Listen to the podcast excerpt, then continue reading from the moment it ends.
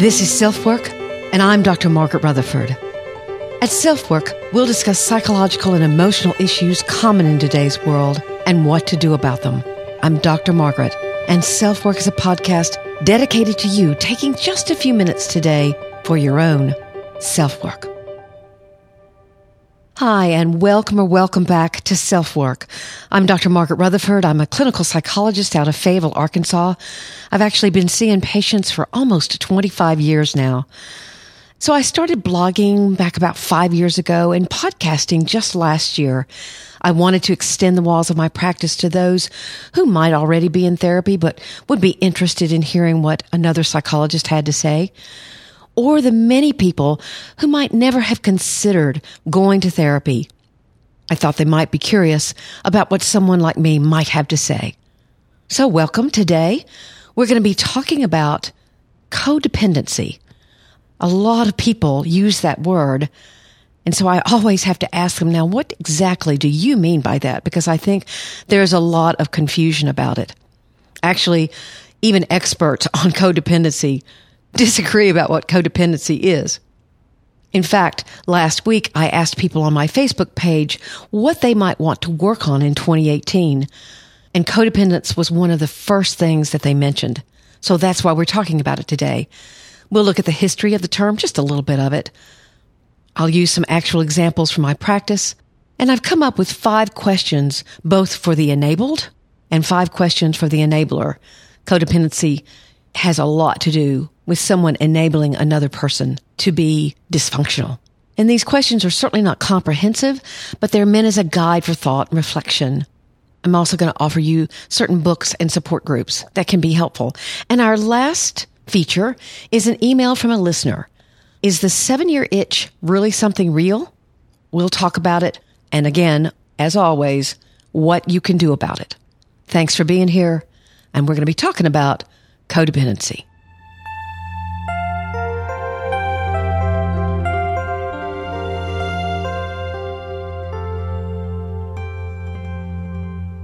You know, people describe themselves as codependent these days about as commonly as they ask for ketchup with their fries.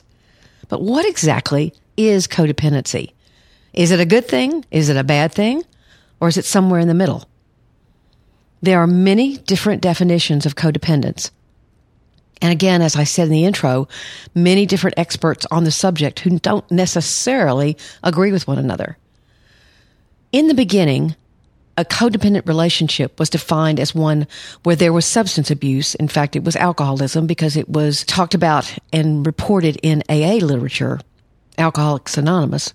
So there was substance abuse within the relationship with the person who wasn't the user enabling the continuation of the abuse by hiding it, discounting it, explaining it away, not confronting it, or even denying the painful impact of the illness.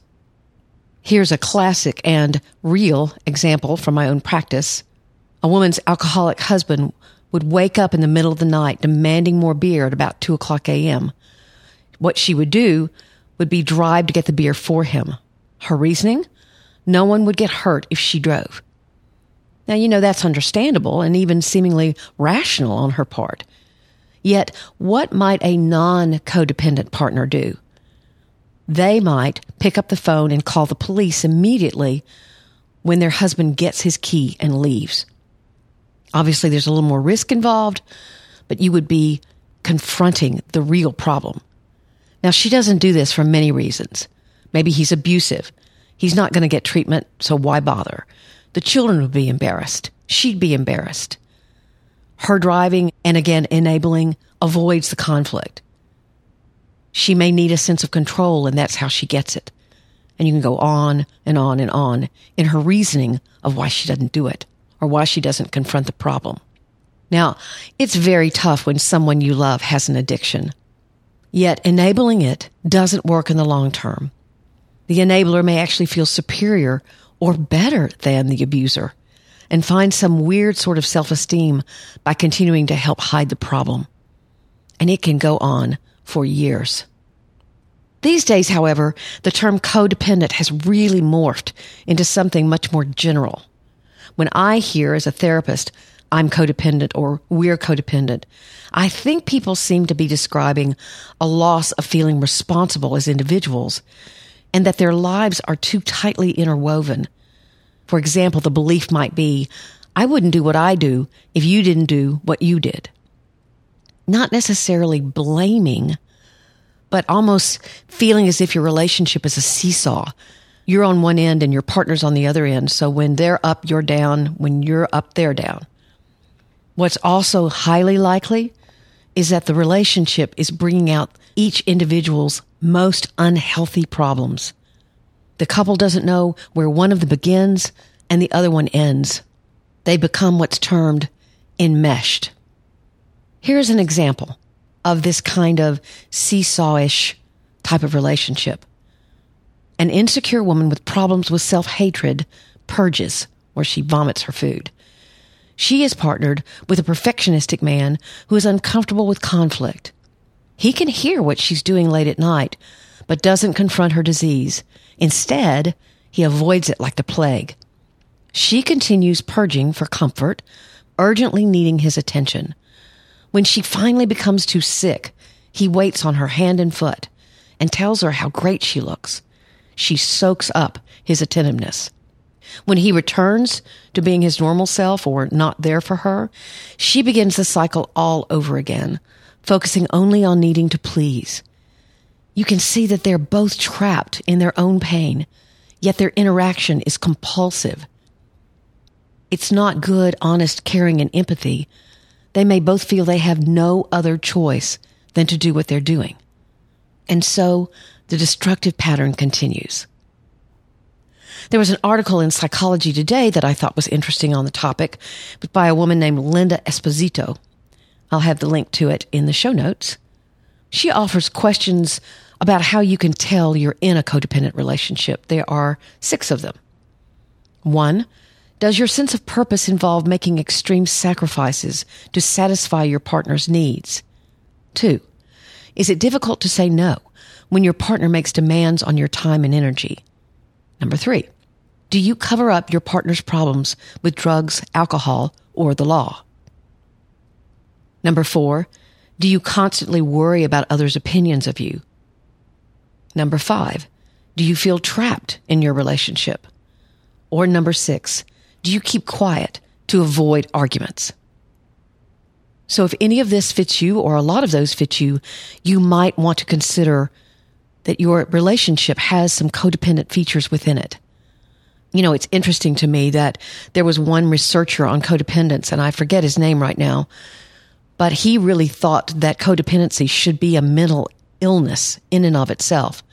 He had definite criteria that needed to be met. They're a lot more complicated than these questions from Miss Esposito. I got a little confused just reading them myself. So I wanted to keep this as clear as possible. And I think her questions are good ones. By the way, it was turned down as an illness in and of itself.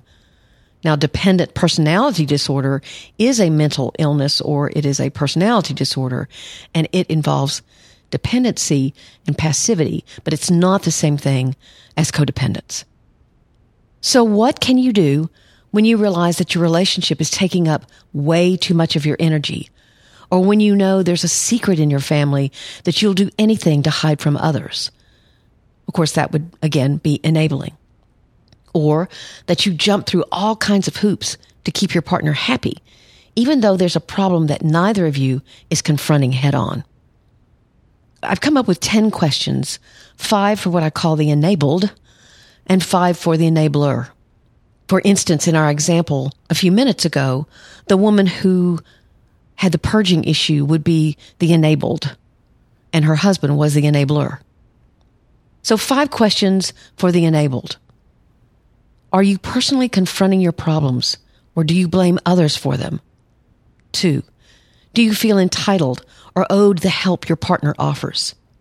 Number three, if you have an addiction or self destructive problem, how are you denying it to yourself or others? Do you not even see it as an issue? Are you being honest about its impact on your family and your own life? Number four, do you know how to give? If not, what work do you need to do to learn? And number five, what would have to happen for you to seek treatment or help? And five questions for the enabler. Number one, how did you become afraid of conflict? Number two, what might have caused you to be uncomfortable with receiving? Number three, when did you begin to find your self esteem in being a giver or to make sacrifices constantly for others? Do you like control a little too much? Number four, does your partner's problem tend to make you feel superior to him or her? If so, what has made that important to feel? Number five, what is keeping you in the relationship? Are you afraid of leaving? And if so, why? These questions aren't easy to answer, nor are they in any way complete or all that's needed. They're a starting point or a guide to the kind of emotional work that needs to be done if your relationship has a chance of being healthy. A good therapist can obviously help. But there are also some excellent books on the topic, and I'll have links to these books in the show notes. A classic is Codependent No More. There's an old book that came out years ago, but has been reprinted a lot called Women Who Love Too Much. It's very good. And then there's one called Codependency for Dummies. I saw a lot of quotes from the authors of that book in different articles, so it must be a good one. Of course, there are also support groups. AA or Alcoholics Anonymous is there for the substance abuser. There's also NA, Narcotics Anonymous. Al Anon is an excellent resource for enablers. Al Anon is a group specifically designed for the people who are trying to stay in relationship with people who abuse substances. It teaches you to detach with love. And then there's Codependence Anonymous, another supportive and teaching organization for people who have recognized, oh yeah, they're enablers all right, and they want help. There are chapters of all these groups in every major city, and even in smaller towns, there's probably an AA and an Al Anon. Not so sure about a CODA or Codependence Anonymous, but you can look. The goal within these groups, and certainly for the books, is for you to unhook from one another. If you are the enabled, to take responsibility for fixing what problems you have as an individual. If you're the enabler, to expect to give and receive in a good, healthy relationship and for neither of you to live your life in denial or martyrdom. In a healthy relationship, there's what I call interdependence, not codependence. That means that you, of course, become accustomed to someone doing things for you that, frankly, they may be better at doing than you are. And you are better at some things than they are. So you develop an interdependence on one another. But there is give and take.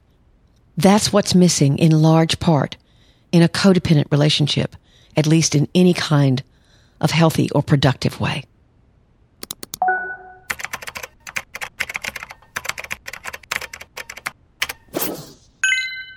Our email from a listener today brings up the important point of is the seven year itch really viable? And what do you do when it raises its head? So he introduces himself and says, In the last couple of weeks, I've begun listening to your podcast. While I still have a long way to go in my mental and emotional journey, it has done me an incredible amount of good. You've asked for listeners to email you with a little information about themselves, so I thought I'd do that. I'm a 38 year old gay man living in California. Most of my life, I've been very shy and introverted and have lacked self confidence partially due to struggling with my weight as a child. I'm currently working with my boyfriend of around seven years to repair our relationship. We both have problems with communication and have tended to avoid any conflict. Last year, he attempted to have an affair, but backed out at the last moment. He regretted it and revealed this to me immediately. But as we'd always done, we brushed it under the rug and moved on. This past year has been extremely emotional for me as he's pulled away, spending more time with friends and less nights at home. I've become lonely and jealous, angry about some of the people he was bringing into our lives. Things have come to a head recently as we could both see the relationship crumbling, and we've begun talking more about our current feelings and problems we should have communicated about years ago. This happens so much. As an editorial side note, I've suggested that we begin couples therapy to work through our communication issues, and while he's agreed, we've not made that step yet. I did a search for a therapy podcast in the meantime and came across Self Work. In particular, your podcast on perfectly hidden depression, anxiety, fear of missing out, and anything related to relationships have really helped me to calm my mind when I have feelings of anxiety or paranoia about our relationship. Then he goes on to say some nice things about self work. So I'm going to read you what I wrote to him, but know first that the seven year itch is a real thing. There seems to be a time around six to eight years where you've tolerated what you've tolerated for a while then you realize things may not change like you hoped maybe they would in your partner or even in yourself. And I've seen it over and over. I don't think that's all that's going on in this relationship, but obviously they're sweeping things under the rug is a huge problem. But I have seen that period of time caused some problems over and over. So I say, hello there. I so appreciate you reaching out. It certainly sounds as if you and your boyfriend are at a crossroads of some kind and are no longer avoiding that conflict, but working through your disappointments and anger. That very process can lead to an even greater sense of trust and intimacy if and when it's accomplished.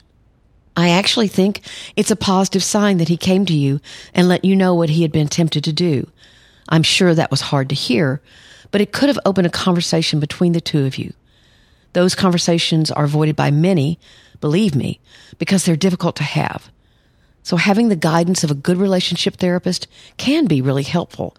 And perhaps you can ask around about who others might recommend. Someone who's especially known for work with couples.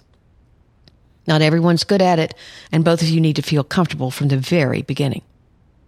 I want to further say that couples work can be very difficult, but when you get someone who knows what they're doing, then both of you can feel understood and gently guided to see the impact of what you say, what you do on your partner. You can look back at the families you grew up in and how those different families are affecting your current relationship with one another. And you can learn to talk about your anger and disappointment in specific ways that again build intimacy rather than break it down. There are not a lot of people who know how to do it, but when you learn, it's a skill you'll use the rest of your life. Good luck to you, and thanks so much for writing and listening to Self Work. There are no perfect relationships, and so we run into problems in them from time to time. We get what I like to call out of sync. And really, what I have learned is that it doesn't take all that much effort to tweak the relationship into being much better and much more fulfilling. It does take both people taking responsibility for themselves. But when you do that, then your relationship can grow. I certainly hope that this listener works on his relationship and that he and his partner learn how to communicate and listen.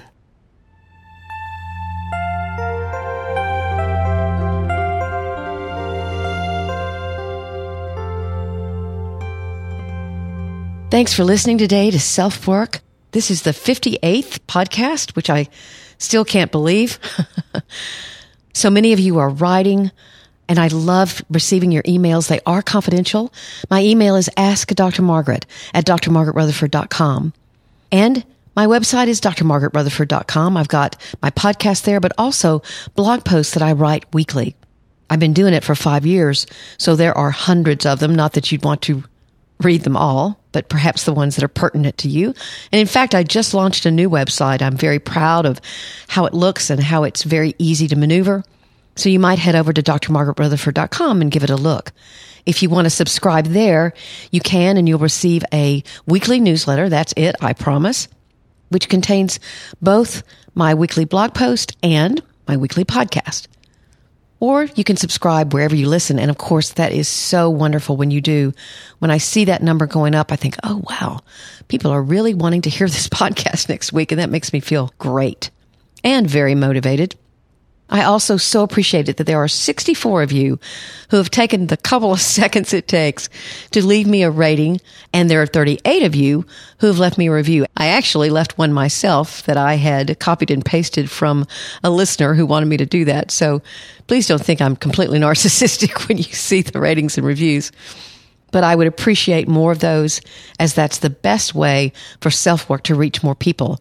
Unless, of course, you just let people know. that good old word of mouth.